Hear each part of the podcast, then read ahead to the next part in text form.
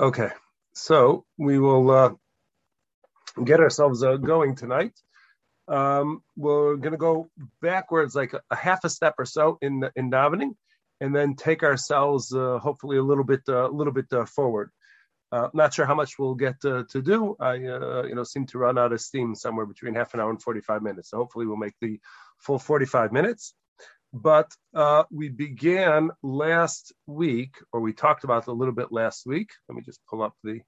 Uh, you have a siddur there in front of you on the screen. It says yes, we do. Yes, we do. Yes. Yeah, yeah. Okay, excellent. So we began, or we touched upon this uh, section of Al Natilas Yadayim, Asher Yatzar, and Elokai Neshama. Those are the three tefillas which theoretically are on the uh, the screen in front of you there. And we talked about uh, the reason for washing, uh, the primary reason which we gave, related to the fact that uh, we're trying to create that mindset in which we can appreciate the fact that we are now preparing for a day, uh, a day of service to Hakadosh Baruch Hu. Same way that Kohanim would go ahead and uh, they would have to wash their hands and feet uh, before uh, doing the avoda, before serving in the Beis Hamikdash.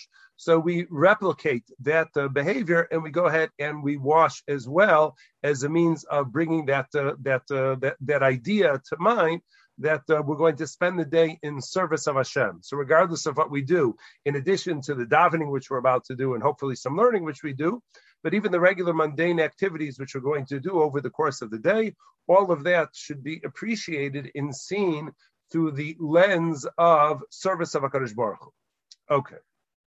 Now, uh, there's another element to this idea of these brachas which we say, and the truth is, is that there's a lot of debate about the exact sequence of these brachas, whether or not the bracha of Elokai Neshama, the one down at the bottom of the page, follows immediately after Asher Yatzar, or Elokai Neshama, according to some versions, appears after Birchas Torah.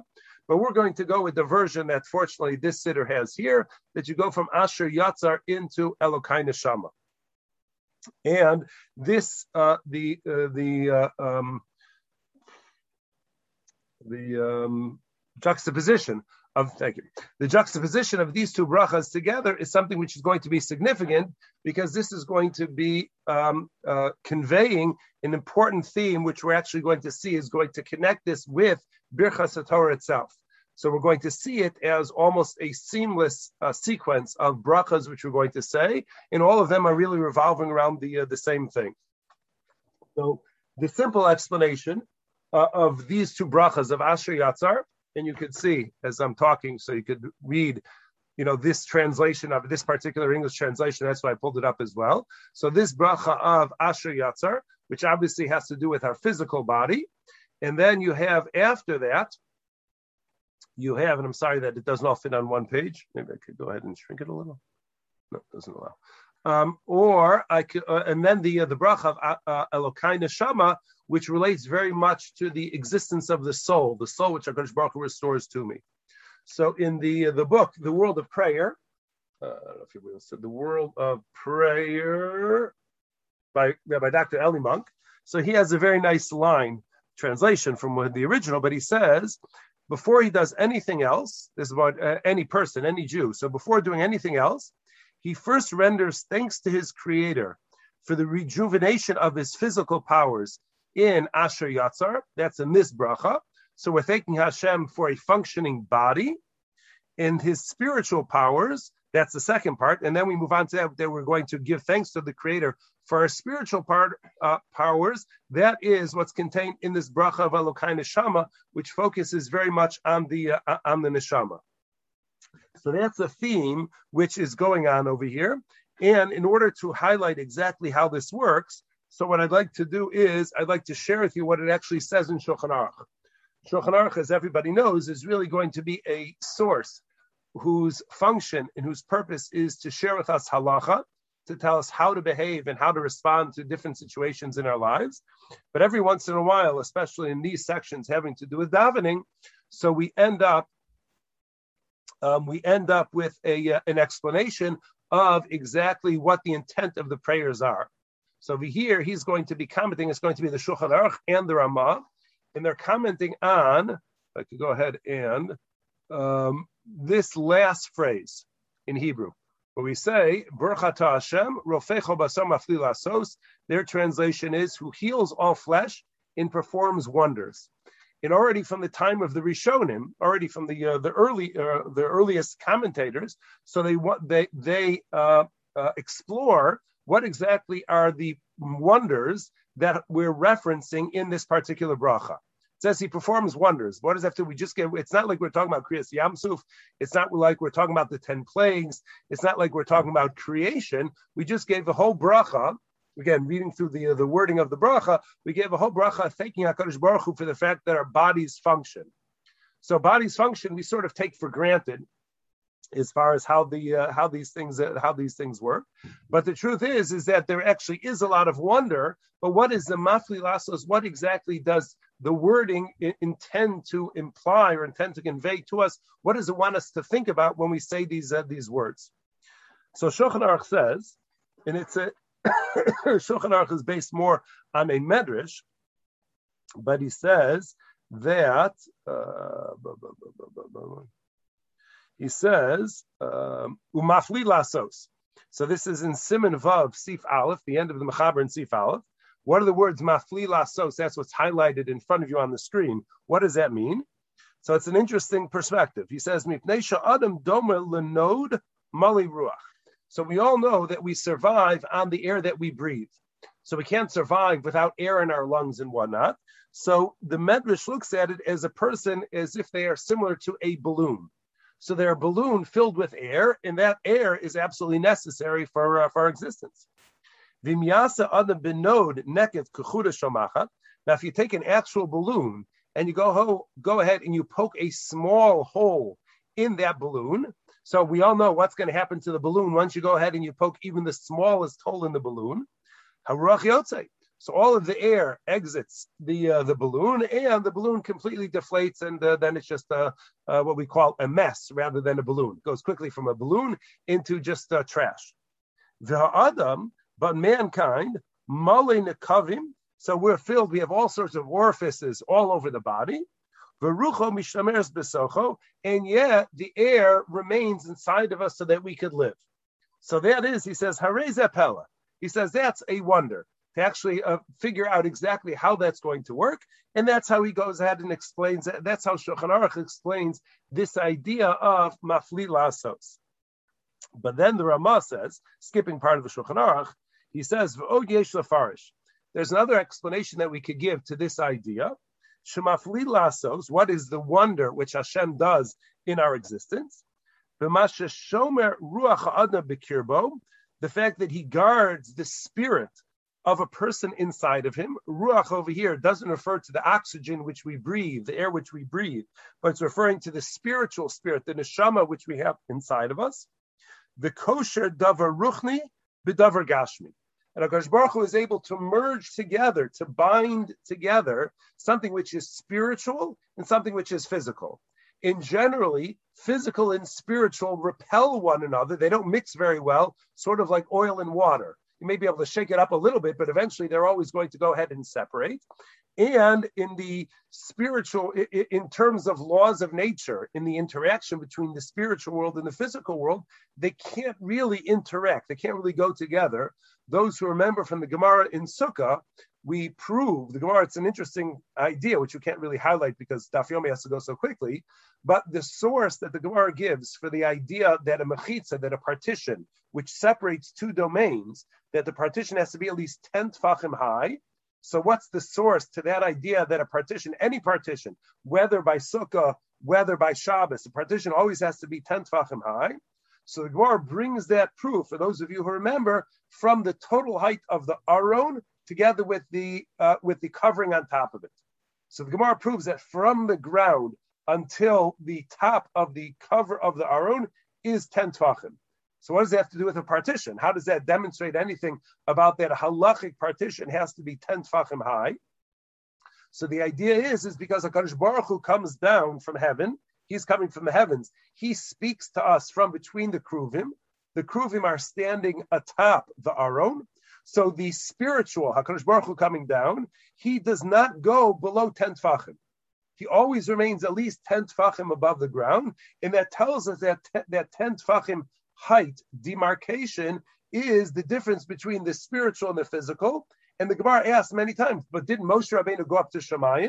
And we say no, he didn't go up to Shemayim. Didn't Hakadosh Baruch Hu come down into earth, into the into the physical domain? And the Gemara says no, Hakadosh Baruch Hu never actually came down to the physical domain. They always hit one another, but they don't mix. In here, the mafli lasos is the very fact that Hakadosh Baruch Hu has created a circumstance with which we are going to be able to go ahead and we exist with the physical and the spiritual merging together into one unit and one inseparable unit. So that everything which we uh, which we consume and whatnot, everything which exists, all of that is going to be part of the same existence.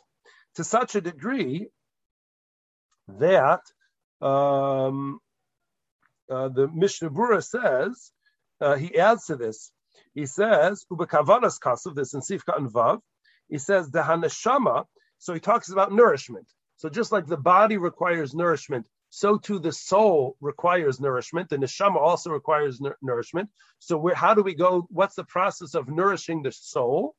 So Mishnah Berurah says, the haneshama nenis miruchnias hamaychel, because the neshama is going to derive sustenance from the spiritual characteristics and the spiritual nature of a food.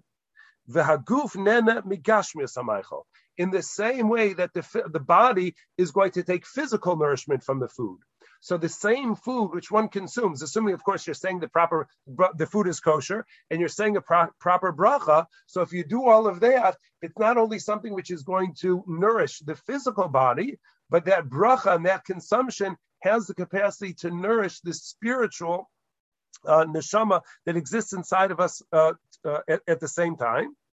Umikoach and it's that power, that power of eating, which nourishes both body and soul,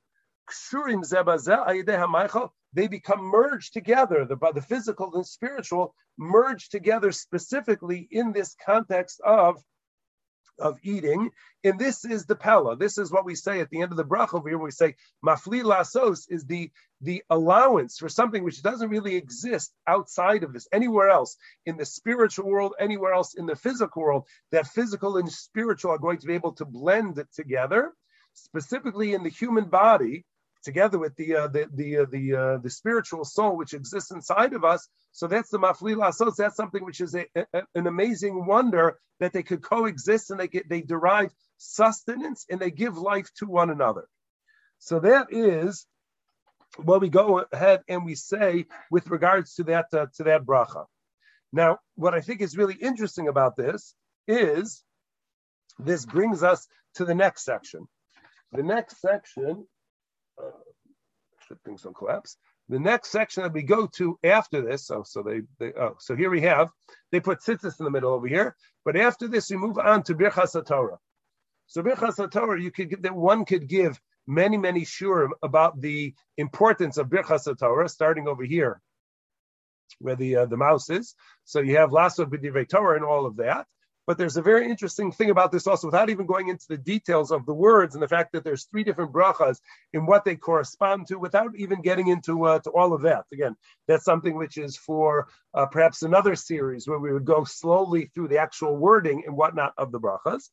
But over here, you have a fascinating idea with regards to Birchas Torah. And I want to read this to you from the uh, from the Bach. So the Bach uh, is uh, the author of that is Rav Yoel Sirkis.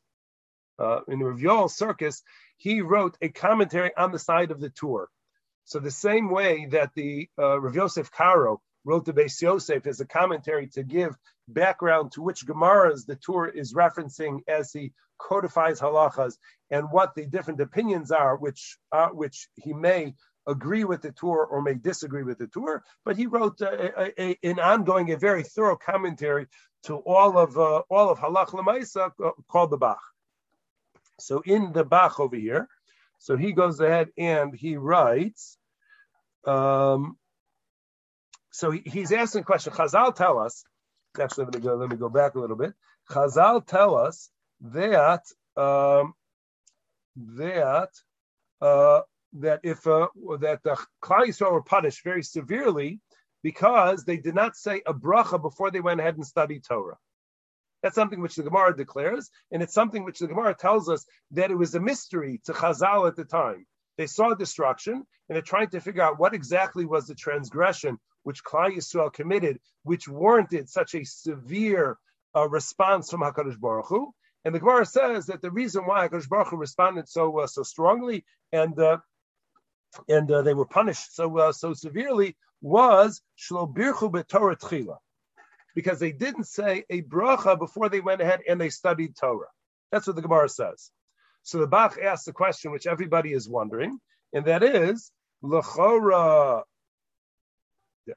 He says lechora uh, avera kala, that this seemingly is a very minor transgression. And if it's a minor transgression, so why is the Kosh Baruch responding? So, okay, it, it's not a good thing to go ahead and not say a bracha before you go ahead and study Torah, but it's not as if they weren't studying Torah. They were studying Torah. They just didn't say the bracha before studying Torah. So why does that warrant such a, a, a severe response? So answer explains the Bach.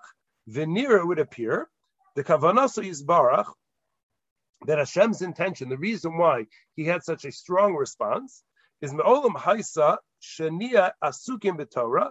The reason why Hakadosh Baruch Hu wants uh, and desires, and I would I would almost say needs us to study Torah, but it's not really that he needs anything. But the reason why Torah study is such a fixture is Kedeshes Tisatzem Nishmasenu Be'atzamos. Because in order that the soul which is inside of us misatzim should become strengthened be'atzamos with with strength. Beruchnius ukedusha uh, in the in the body. Beruchnius ukedushas makor motze Torah, and that's going to be derived specifically through the study of Torah.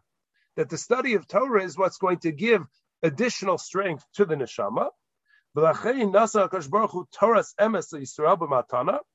Then the, the reason why this is why Hakadosh Baruch Hu gave us his true Torah, b'matanin as a gift, that we should never forget. What? That we should never forget to study.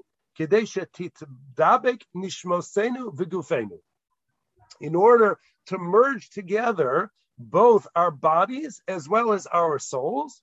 Through it, it should penetrate to the 250, 248 limbs and the 600 can't even read my numbers straight as I'm going, and the 365 sinews of our existence.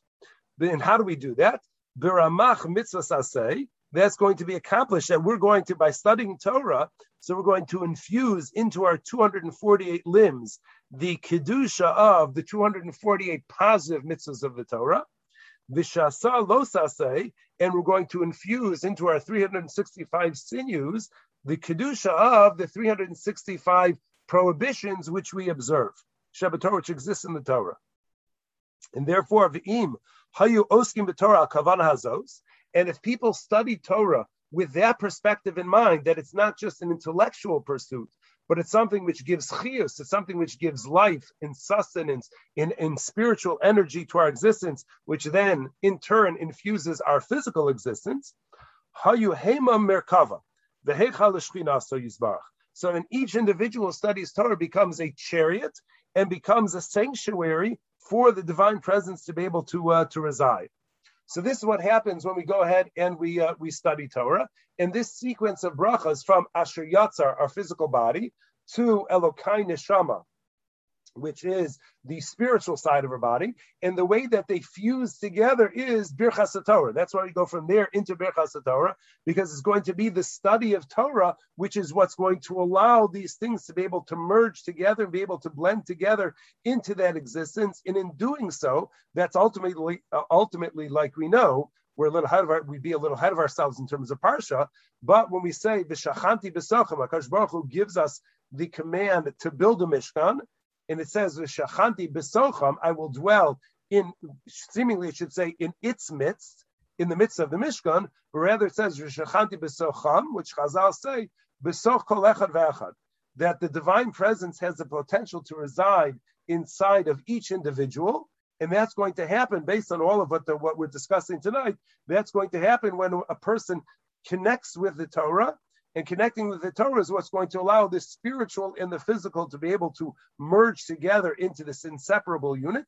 And that is the mafli lasos. That's the great wonder of existence, which on top of everything else, the fact that our bodies uh, function, but above and beyond all of that, so that is something which is uh, which is a, a wonder to behold, and it's something which is also very important to be mindful of at the outset of the day. And that's why we go ahead and we highlight that at the outset of the day. And for those who like, uh, it's not quite a pun, but it's a uh, gematria. So sometimes people who are punny like uh, gematrias too. Uh, we say uh, at the beginning of Asher Yatzar, Stu, uh, and, and Bob also is on. So at the beginning of Asher Yatzar, so you have, it says Asher Yatzar Sadam B'chachma. Because Baruch went ahead and formed man with wisdom. So that word bechachma, if you take away the prefix, the base, you just have chachma, and you spell out each letter. So the letter ches is spelled ches yud saf. So that's going to be 418. The next letter, the uh, the chaf, is spelled chaf fe. That's another hundred. Mem is spelled mem mem. That's another 80. And then hey, if you spell it hey yud, if you add all of that up together, that's going to be 613. So the chachma that Kadosh Baruch Hu used with which that he's going to create mankind, it took a great amount of chachma because now we see that is it, the chachma. You can understand the chachma on one level, and you can speak to any doctor about that. But that's going to be on one level where the functioning of the body, the way all the different systems coexist with one another, and hopefully they get along with one another, so that somebody is healthy. That's an incredible amount of chachma in and of itself. But on top of that, Hakadosh Baruch Hu had to create the body with the chachma for the all of those physical organs and limbs to have a spiritual component to them as well, because you need the physical and the spiritual to be able to be, come together. So the chachma is like it's like wisdom to the power of two, or maybe even more than that, because you have to have the chachma on the physical side, you have to have, to have the chachma on the spiritual side, and then you have to have the chachma, which allows them to be able to merge together, and that's something which is an incredibly important uh, uh, idea, which, as we said, that's the, the, the essence of our existence is Akash Baruch Hu didn't create creatures which are going to be purely spiritual. There are creatures which are purely spiritual, but we call them angels. Those aren't humans. So our existence as humans is going to be this combination of physical and spiritual together. And all of that is being highlighted at the very beginning of the day in these sequence of brachas, which I think is something which is very important to, uh, to keep in mind. Okay, now with that, uh, we will go ahead and we will transition. Um, no, sorry, towards the end. So here, at the end of Elokai Neshama, so we say, oh, we'll just pick it up from here. So we say, Kolzman Shaneshama Vikirbi, the the uh, the for the duration of time that the godly soul is within me. So I'm going to give thanks to you, Hashem, my God. Ribon kol ha'ma'asim. You are the master of all action. Adon kol ha'neshamos. And you are the also, you are the master. You see, they translated that you are the Lord of all creatures, master of all souls. But the main word that I want to focus on is the word Adon. Because I see the word Adon over here as a segue into what's going to follow after this, perhaps. Got to get past the house and fill in. Oh, look at that. Adon Olam. So here we go from the Adon Kol Hamasim. So we then have the next thing that we begin, the next part, again, putting aside Talis and Tefillin, because that's a whole debate when you would uh, when you would be saying the brach on Talis and Tefillin. But from here, one of the things which we say at the beginning, for some people, this really marks the beginning of uh, actual prayer rather than uh, the uh, the preparatory uh, uh, sections. Although here they put the preparatory prayers are still here, but here you have the uh, the Adon Olam. So Adon Olam is something which is so one element of Adon Olam, as we said, that we, we refer to HaKadosh Baruch Hu as the master of the world. Now, this is something which is significant. The uh, the Otzar Hatfilos goes ahead and he points this uh, this out. Out over here. So first of all, uh, this uh, this uh, tefillah of Adon Olam, so we're not exactly sure who wrote it. its uh, its authorship is something which is uh, somewhat of a of, of a mystery. Uh, who exactly uh, wrote it? But one thing is clear is that what we are trying to do is, um, yeah. So in the the siddur called Otzar Hatfilos, so which uh, you have on the, the screen over here. So he writes over there that uh, that uh, there's many commentaries over here, but he writes in the Eitz Yosef. He says, "Mashetiknu Chazal betchilas siddur ha'avoda shem Hashem, uh, uh, shem Hashem by Adon."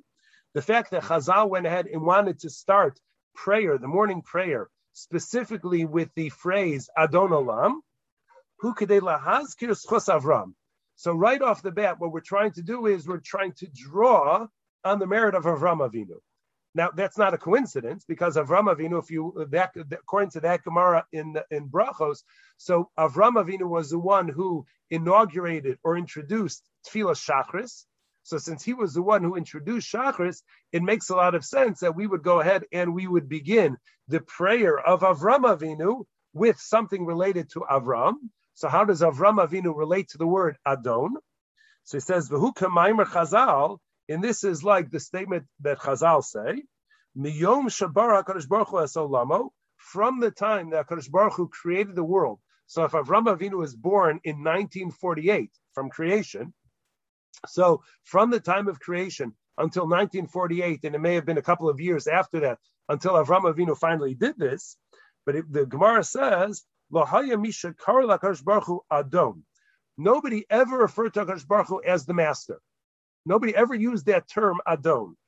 Ad Shaba Avram, Ad Avram, until Avram Avinu came along, and he says, Shanemar says, Vayomer Adoni Elokim, Bama Eda.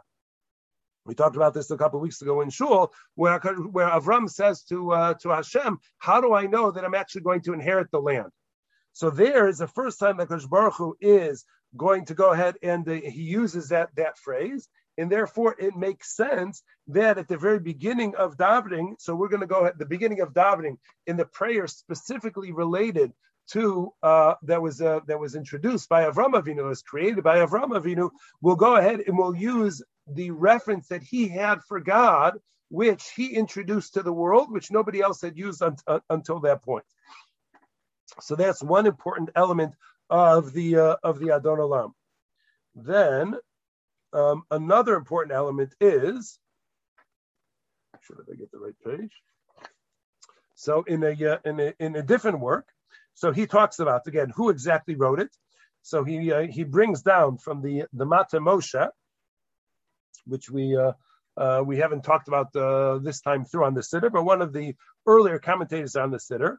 So he writes in the name of um, uh, that uh, some of the Rishonim and some of the Gaonim, in the name of Rav Hai Gaon, in the Rav Shrira Gaon. So this that uh, that demonstrates how ancient this prayer is, and this is something which is in that era immediately after the Gemara was finished. So after the Gemara was finished, there was that period of the Gaonim again, about the 400 years of the period of the of the Gaonim. So during that time, they already had the Adon Olam prayer, which was which had been composed he brings down that in some Siddurim, they say that it was actually composed by Rabbi Yochanan ben Zakkai. So Rabbi Yochanan ben Zakkai was the Tana who was around at the time of the Churban, the time of the, destruction of the second Beis Hamikdash. So you're going back pretty far is, in terms of Jewish history. But they say over there that Misha Mechavin Bamiras Adon Olam, if somebody has good uh, concentration and a good understanding of what they say, right? We, but we grow up thinking Adon Olam is the kids' prayer. It's the end of davening on on on uh, on Shabbos, and the kids go up there and they sing Adon Olam, and it's really cute, and everybody's you know listening to that. And sometimes you have an older kid who could come up use a good uh, you know uh, cutesy song that fits into the uh, to the words of Adon Olam, which is also something which uh, which amuses us. But we forget that this is a very ancient prayer and they, we say about this prayer, this is what the Gaonim say about this prayer. Uh, uh, somebody has good kavanah, good concentration, and thinks about what they're saying when they read Adon Olam, tfilaso nishmas. So that's going to assure that the rest of the tefillas which you say, all of Birchas HaShachar, and all Psukkot Zimran, Birchas Kriyashma, in Shmon Esrei, in Tachnun, and all the stuff which follows after that, all of that will be listened to because you started off by framing who HaKadosh Baruch Hu is at the very outset. The ain, I should actually put a, pull it back up. Let me give you that back again. So you can see again. I wish I could give you uh, the, the, the whole thing at uh, at once, um, but okay. Uh, but he says that uh, uh, the ain satan mekatrig al tfilaso, and the satan is not going to be able to go ahead and uh, point any fingers at anybody who's davening and saying, Hashem, you're going to listen to this person. Let me tell you what Averas this person did the past couple of days. You're going to listen to that person's tefillah. Let me tell you what I saw that uh, that person doing the, uh, the just last week. There's no reason you should listen to that. So these Gaonim say that somebody who has good kavana, when they say Adon Olam, so that's going to shield you from the Satan being able to be Makatrik, being able to point accusatory fingers towards you and your tefillahs, that they should not be listened. So this is also something which obviously is an incredibly important thing to be able to say and to be able to think about at the outset of davening, because this is now going to set you up for success in terms in terms of the rest of prayers which are uh, which are going to be said. So also is something which is uh, which is incredibly uh, which is incredibly important. And another thing which I wanted you uh, wanted you to uh, to be aware of, as far as this is concerned, is I just have to find it here. Yeah. So uh, another uh, sefer which I have over here. So he writes from the Elia Rabbah. So the Elia Rabbah is a commentator on the Levush. Um, it's um, a good uh, three, if not 400 years ago, uh, running commentary on, uh, on Orach Chaim. So he writes, it's the end of Kuf Lamed Beis. So he's actually talking about not the beginning of davening, he's talking about the end of davening. But he has a beautiful idea because if you think about it, again, we're, we're not so accustomed to this because we only say Adon Olam, at least together, we only say it on Shabbos after Musaf. But when you think about that phenomena, that what happens is Adon Olam appears at the beginning of davening, that's one of the first things which we say.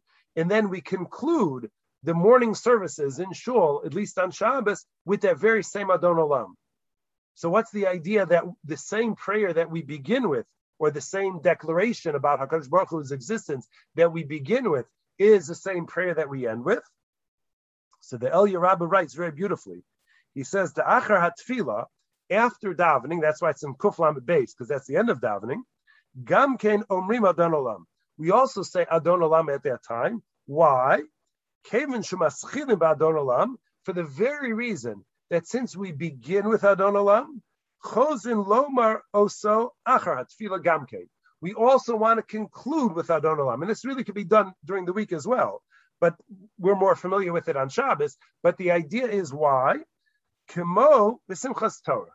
He says it's the exact same thing that we do on Simchas Torah, or those who would, uh, would uh, this year we're making so many siyumim in Daf Yomi, so we know that generally what happens if you attend a siyum, not one which we do in Shir because we just have to finish the daf and then we're done, but if you attend a public siyum of any masechta, of certainly in, in, in the Daf Yomi context, as soon as they end one masechta, they may sing and dance a little bit, but then they immediately start the next one. So we're never at that point where we say that we're done. So we, when we finish Torah when we finish Vizos Abracha on Simchas Torah, we don't say, hooray, we're done with the Torah now, and we'll see you next Shabbos. And we have a gap in terms of our Kriya between Zos Abracha and Bereishis. What we do is we immediately, we do Hagba, we do Galila on Vizos Abracha, and then we open up Sefer Bereishis, and we start again from the beginning because there's never an end to what we're doing. So the same thing he says is like Simchas Torah Shemaschilim Bereishis. Why? Shelo Yikatrig Hasatan because we don't want anybody to go ahead and sit back and relax and say, okay, I finished Shas, I finished Maseches Rosh Hashanah, I can now relax for a little bit and I can uh, take off a couple of days and I don't have to go ahead and do any Torah study or anything like that. In the event that we were to sit back and we were to relax like that, so then once again the Satan comes in and says, aha, look God, they're uh, they're taking off a couple of days. There's a little uh, extra vacation that they're uh, uh unpaid time uh, time off that they are taking, and this is something which is bad. So to make sure that that never happens, we go from one Masechta to the next. To make sure that doesn't happen, we go from Vizos Abracha to Bereishis. And to make sure that doesn't happen, the Elia Rabbah says we start with Adon Olam and we end with Adon Olam. We go back to the beginning so that we're at the beginning of davening again. So we're always in the middle of davening. We're never done with davening. That's the uh, the idea, which the uh, which the Elia Rabbah says regarding this prayer of uh, of Adon Olam, the importance in the in some of the uh, the significance of that. so that is as far as uh, Adon Olam. Then after Adon Olam, in Mo, now in, obviously the Adon Olam prayer all of it revolves around the existence of God. It's a complete description of God's uh, existence. Um, those who like to uh, um, who like to uh, uh, the, the philosoph- uh, philosophical perspective of things. So this initial phrase is something which has captured the attention of all of the commentators from probably since the the prayer was originally composed by whoever it was. But we say Adon Olam, the master of the world, Asher Malach who is the king. So Chazal tell us, we know this to be true, but Chazal frame, frame it uh, and phrase it very nicely. They say that uh, Ein Melech below Am. There's no such thing as a king without a nation. But otherwise, everybody, I mean, maybe you have, but everybody could go ahead and name, name themselves king or queen, whatever they're going to be. But you could name yourself, I think there's some uh, Meshuggah out west somewhere who's the supreme ruler of some whatever. He's declared himself to be an independent nation in some little uh, uh, hick town that uh, that he lives in. He has his own passport. And he uh, he made his own currency or whatever, and it's just a tourist thing that uh, that happens. But he declared himself to be the uh, uh, his own ruler of his nation, but he has no nation. So there's this idea that Ein Melech below Am. So here in this phrase, we say Adon Olam, the master of the world, Asher Malach, who is the king, B'terem Kol Yitzir Nivra, before anything was created. So how can you be the king of nothing? So everybody wonders exactly what is the, the, the, meaning of that is. Obviously, it's good to be HaKadosh Baruch Hu. HaKadosh Baruch Hu could do whatever he wants, but the fact that he could have the title of a king even before anything has come into existence is something, as I said, has uh, captured the attention of philosophers for uh, for a long time. It's one of these things that they they talk about. But here, it's all descriptions of God's existence. And if you're ever wondering about details related to God's existence, so you would go ahead and you would look at uh, you would look at Adon Olam. And then after that, we have Yigdal. Yigdal appears in the Siddur at, the, at, at this point. And regarding Yigdal as well. So if you uh, if you look around, um, so Yigdal also is we know. Uh, I hope everybody knows that it is based on. Maybe they went ahead and they put it there. Yeah, uh, they they give it to a, they they put a name on it. But the main thing is, we know for sure, it's based on Maimonides' 13 Principles of Judaism. So that was the last series which we did on Tuesday nights of Yud Gimel Ikkarim. So Yigdal is 13 stanzas. That's why you always have to repeat that last one because you want to make it, uh, if it's going to be every other one in the song, so you need to have a multiple of, uh, has to be an even uh, number. So 13 doesn't work out. So that's why we say uh, the last one uh, uh, twice, just to get us to the number 14, which is easier. So here they, they assign it to a certain author, but it's not exactly clear who that is. One of them is this Daniel Ben Yaakov. Another one may be Rabbi Chil Bar Baruch. It's a, it's a debate who exactly composes, but obviously it was after the time of the Rambam. Actually, some people say it was the Rambam, but it was uh, it was after the time of the uh, of the Rambam, and this is like a shortened poetic version of the thirteen principles of faith. That's what the uh, that's what Yigdal is is all about. And there's a machlokas whether it should actually be part of the prayer book or not. The Ba'er Heitev brings down from the Arizal that the Arizal did not say Yigdal. He was not of the opinion that that's something which is going to be part of the regular uh, prayer. But he uh, brings down that from the Shla, also a great uh, a, a, great Kabbalist, the wording is that he praised this version of Yigdal as being authoritative and a good review of uh, of the thirteen principles. And the Seder Hayom, the Seder Hayom we quoted last week with regards to the origin of uh, of Modeh Ani. So the Seder Hayom also was a fan of uh, of of reading it, and it's something which again some people uh, some people do, some people uh, don't. Some people go ahead and they would say it specifically on Shabbos, but they wouldn't say it during the week. All sorts of different practices as far as this is concerned. But in a, I, I, generally don't have time to say it, so I can't say that the advocate I shouldn't, uh, you know, push you to go ahead and say it. But it is one of those things in terms of if we're talking about what's happening the first part of davening in the morning, from the time that we wake up until we get to Birchas HaShachar, and hopefully next week we'll uh, we'll begin with Birchas HaShachar.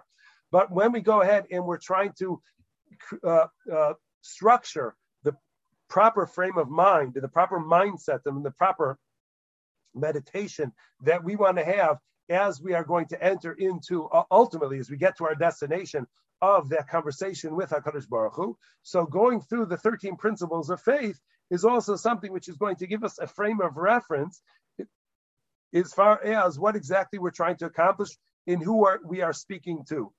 And hopefully, those of you who were present, who participated in this series on the 13 principles, so hopefully you'll remember. If you didn't participate or you forgot, so you could find them online and they are uh, they're there for, for you to review. But if you remember, of the 13 principles, 13 principles, we broke it down into three different sections. You had the first five, the middle four, and the last four. And the way they broke down was the first five have to do with the existence of God, all descriptions of who God is and what he's uh, what he is about. The middle four have to do with the authenticity of Torah. As we said, every religion needs a instructions from the creator from the supreme being, from the divine being, as far as what is considered to be proper conduct and what's considered to be improper conduct. That's going to be the middle four that have to do with uh, the existence of prophecy, Moshe Rabbeinu's prophecy, the authenticity of Torah, the fact that Torah is never going to change. And then the last ones all revolve around schar and onesh, all revolve around re- reward and punishment. Because every religion again needs the reward for those who follow the word of the divine being and they need a punishment for those who disregard or violate the words of the uh, divine being. And that's going to be that's the basic structure of the 13 principles and that's the basic structure of yigdal which is also as i said it was put into the into the into the siddur uh, by those who do say it because this is also going to give us a good frame of reference. It reminds us who exactly God is that we're talking to. One of the principles has to do with the efficacy of prayer, but it reminds us who, that's the last of the five, if I remember correctly, but it, it reminds us who exactly God is, how we know that the, the relationship that we have with God, which is going to be prophecy and our possession of Torah, the Torah which we're going to be able to study, and then the reward and punishment which is going to follow from that.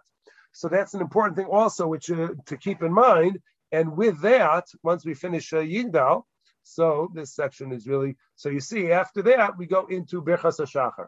So Mirza Hashem at the uh, the same time, seven o'clock next week, even though we will have changed the uh, the clocks. So we will uh, begin with uh, with Birchas HaShachar and find out what the uh, the sequence and what all of that is uh, is about. Thank you, Rabbi. that's what I got for you tonight.